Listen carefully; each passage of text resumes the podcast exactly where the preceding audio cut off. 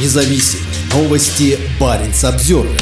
Здесь покоятся 12 тысяч нацистов, погибших в боях за Арктику. Теперь рядом есть мемориальный комплекс, посвященный российским бойцам, погибшим в Украине. Российские власти создали в Печенге так называемый сад памяти, рядом с кладбищем, где покоится большое число гитлеровцев, погибших под Мурманском во время Второй мировой войны. Мы знаем, что для вас значит День Победы и Великая Отечественная война, но не менее важно говорить о современных героях, которые сегодня пошли защищать нашу Родину, ее суверенитет и независимость, будущее наших детей и внуков ценой своей жизни, считает глава Печенского муниципального округа Андрей Кузнецов. Глава Заполярного муниципалитета вместе с другими важными лицами области собрались 25 июня недалеко от поселка Печенга, чтобы посадить деревья для нового сада. Для нового проекта выбрали кладбище, на котором покоятся около 12 тысяч немцев и австрийцев, погибших при попытках гитлеровцев захватить Мурманск в 1941-44 годах. Тогда Печенга называлась Паркина и принадлежала Финляндии. Она была одним из основных опорных пунктов немецкого наступления. Здесь располагались госпитали, госпиталь и морской порт. По словам создателей сада памяти, всего вдоль кладбища было посажено 250 саженцев елей. У каждого из них стоит табличка с именем конкретного бойца, погибшего в Украине. Вполне вероятно, что все эти 250 человек либо жители Мурманской области, либо проходили службу в военных частях на территории региона. Всего в нескольких километрах от кладбища и нового сада памяти расположены базы 61-й отдельной бригады морской пехоты и 200-й отдельной мотострелковой бригады. Обе бригады понесли в войне большие потери, в результате чего их численность, по данным норвежской разведки, сегодня сократилась примерно в пять раз по сравнению с довоенным периодом. На одной из табличек, попавших на фотографии церемонии, имя военнослужащего Андрея Олеговича Краснова из Оленегорска, погибшего в начале этого года. Считается, что на войне погибло несколько сот жителей региона. Баренц Обзервер сумел установить имена некоторых из них. Одними из последних местных жителей, добавленных в стремительно растущие списки погибших, стали Александр Мартынов и Микаэль Алиев, ранее работавшие на никелевом руднике Северный в Заполярном. В их числе и ветеран боевых действий в Чечне Сергей Ганс-Калиганов, который участвовал в местных военно-патриотических мероприятиях. Вся извращенная российская риторика в отношении войны сведена к денацификации Украины. Парадоксально, но в новом саду памяти таблички с именами погибших в Украине россиян стоят в непосредственной близости от могил нацистов, погибших во Второй мировой войне. Сад памяти позволит увековечить память об участниках СВО. Каждый проходящий мимо будет вспоминать о них, пишет глава Печенского района Кузнецов. Он известен своей провоенной позицией, а его машина украшена большой буквой Z, похожим на нацистский символом российской войны против соседней страны. Во время войны Гитлера против СССР район Печенги был местом ожесточенных боев. Большую часть войны линия фронта проходила по реке Западная Лица, расположенной примерно в 40 километрах к востоку отсюда.